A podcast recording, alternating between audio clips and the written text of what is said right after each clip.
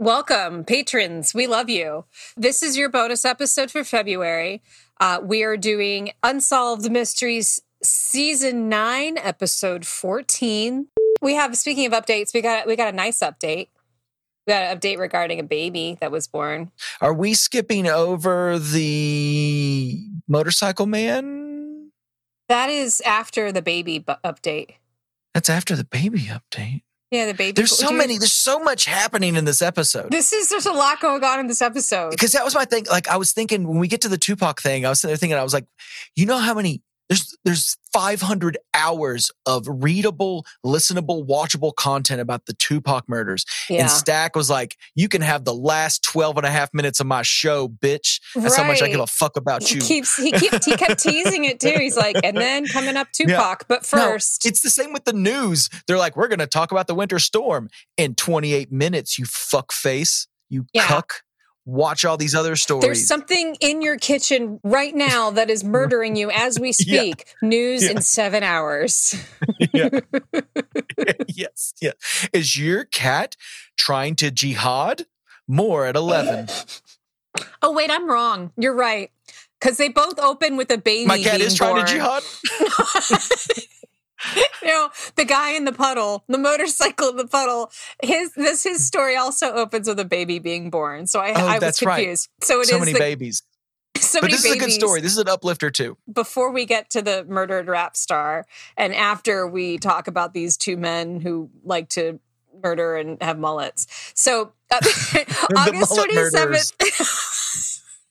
27th. now, are they murdering mullets or are they wearing mullets No. as they murder? Remember, the mullet is actually in charge. So the mullet's that's telling right. them to murder people. Isn't that like a Twilight Zone episode? Probably, probably. Look, hey, you know, Robert Johnson wrote the first blues lick, and everybody's ripped him off ever since. You Yeah, know, Led Zeppelin, I'm looking at you. nothing, nothing's original. Nothing's original. Except for this You- That's why you got to spice it up with uh, dick and fart jokes. Yes. And the farting dick jokes. Oh. Has your dick, your dick Just the- what does it smell like? Uh, it can't happen. No shit. No, no, no. It can't. It can't. It can't. It can. I, I, I, I man. Is it I read like this a horror story, like this. It's this rare thing that can happen where there's like a perforation in your bowel, and somehow Ooh. it can like get in your bladder, and you can like Ooh. kind of fart out of your dick. It's. I'm serious. I think it can happen. It's got. There's very specific circumstances for you to fart out of your dick, and none of them are good, but it can happen. Have you ever farted out of your dick? Email us at zsmpodcast at gmail.com. It's especially if you don't have a dick. That's really impressive. Yeah. Wait, that's just a queef. I've queefed, but That's- it's different. It's I have a different, Different. hole. Yeah. Oh, well, it's and it's the the consistency. What if I queefed out of my pee, pee hole? This Wait, that's not where it comes from. I, Okay. you know, I I always liked queefs because to me it was like it was like it was like a non-verbal. You're doing a good job. You know what I mean? You're really Oh, packing that air in there, sailor. Yeah, Specifically, specifically. yeah. Oh, it's you're really. No, packing I- that air in there. I I discovered that I could queef when I was like 11 years old, and Jesus like, Christ! This just became child pornography. God damn it! no, it wasn't during sex. Well, good. Jesus fucking Christ! I was playing a video game. What? what?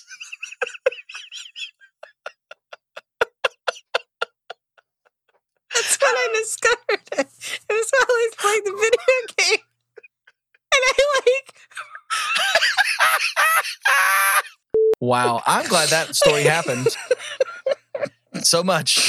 Um, August 27th, 1995. It began as a joyous day for Steve and Sharon Newton of Imo, Imokalahi, Flo- Florida. Imokalahi. I'm a Kalachi. I'm, a Kalachi. I'm a a, Kalachi, I'm a Florida. Kalachi. So their first child. it's a, a high Polish population there. Yeah. Yeah, man. Everybody knows Florida's filled with poles left to- from left to right. from left to right. just, just face, face the tip, left to right. Floor to Holes. ceiling, floor to ceiling. I don't know. Yeah. Oh, I have something in my mouth. Oh god. Okay. What's happening? What's happened? I usually eat mushrooms before we start, not you. I know. Okay, everything's fine. The first Stephen Sharon Newton of I'm a Kalachi, for Florida. the first child, Virginia, was born. okay, it was a joyous day. Their first child, Virginia, was born, and it was a joyous day. Yeah. Yeah. Thank you. You're welcome. Steve, Steve had come home from the ho- come home to Come home to hopscotch. And that's what happened. He got in a hopscotch accident, a horrible hopscotching accident. Okay.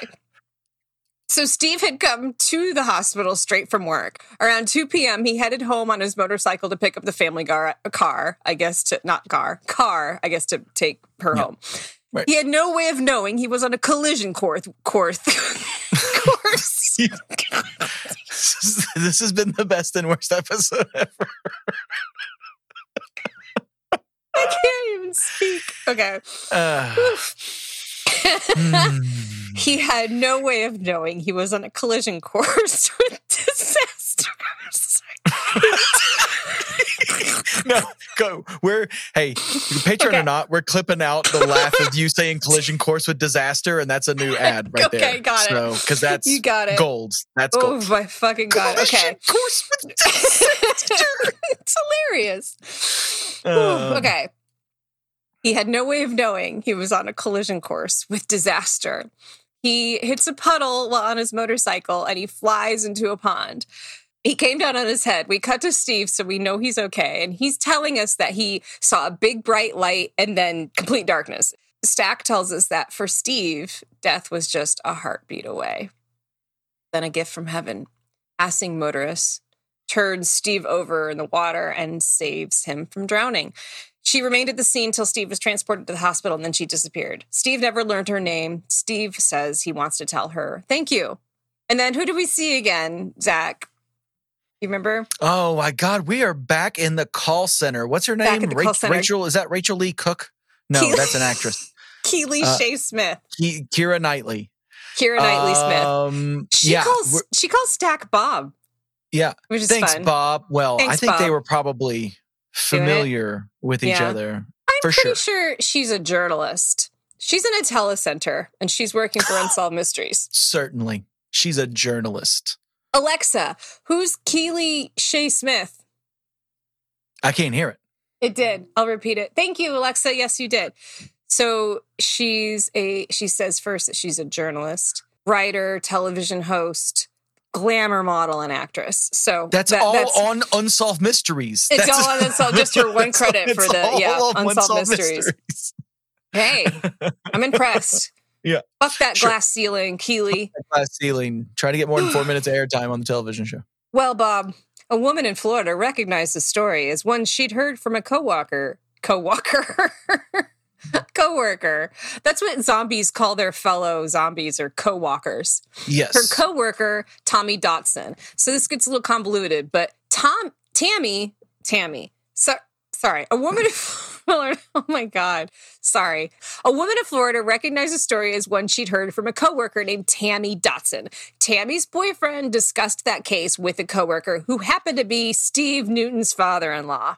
Soon it became perfectly clear that the Good Samaritan was Tammy. So on January 31st, 1997, Steve and Tammy reunite. He brings Virginia the baby, ke- keeps calling Tammy an angel. They're interviewing Tammy and she kind of laughs and she says, No one's ever called me an angel before. I feel like that was kind of like a wink and a nod to be like, I'm a dirty girl. Don't you think? Yeah, like yes. I and I had that distinct thought when that Go, girl. happened that I was Yeah. like just the way she like tilted her head, the way she was she's about her shit. She's, She's comfortable with herself. She's confident. Good for her. And I was like, yeah. this, yeah, okay. okay, I see you, boo. You know, But maybe there was a connection between Steve and I, you know, I feel like maybe, but Yep. I mean, regardless, Steve's alive and it's because of Tammy, and they were brought back together because of Keely Shaye Smith and the teleprompter center.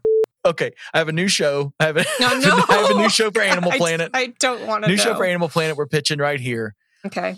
Yeti Mohel, right? So, so it's Okay. just it's a it's a rabbi that's also a parapsychological researcher, and he goes into the woods to give Yetis circumcisions.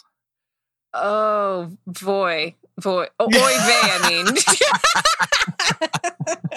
my best friend's Jewish. Don't write me letters. no, we're doing this. That's that's a good show. That's a good Uh, pitch. I love it. Write that down. Ingrid. Remember, we have a PA. We have a we have a producer now, Ingrid. Oh, hello, Ingrid. She showed up in episode Oh, three, I think it was. And my stoned ass already forgot. That was yes, I will produce for you. Do you like the levels in your headphones? Speaking of technology, our next story has the headline. This is a new one to us. SciMed, Sci hyphen med, which is like a mixture of science and medicine, I suppose. Once again, once again, the hair Oh my god, it's all so good. some of the most incredible. Look, it, what? How do how do you say this? You have to look like this person to do this kind of research. Yeah, Right. And then the other thing I wrote down, and I just wanted to have a little freeform jazz here since we're Oh. we're, we're perf- perf- performance. it's performative. Um, so this is a this is uh, so. Do you, uh, sorry, Stephanie, I stepped on you. What what, what exactly are we talking about? Let's. We are talking about spontaneous human combustion. Yeah. Ah, ah, oh my God! I'm on fire suddenly. Oh, So oh what no. I'm thinking of a scenario, and maybe uh, should we do improv? Let us improv. I mean, that's kind of this is going to be someone who is a, uh spontaneous human combustion investigator, and this is the first date.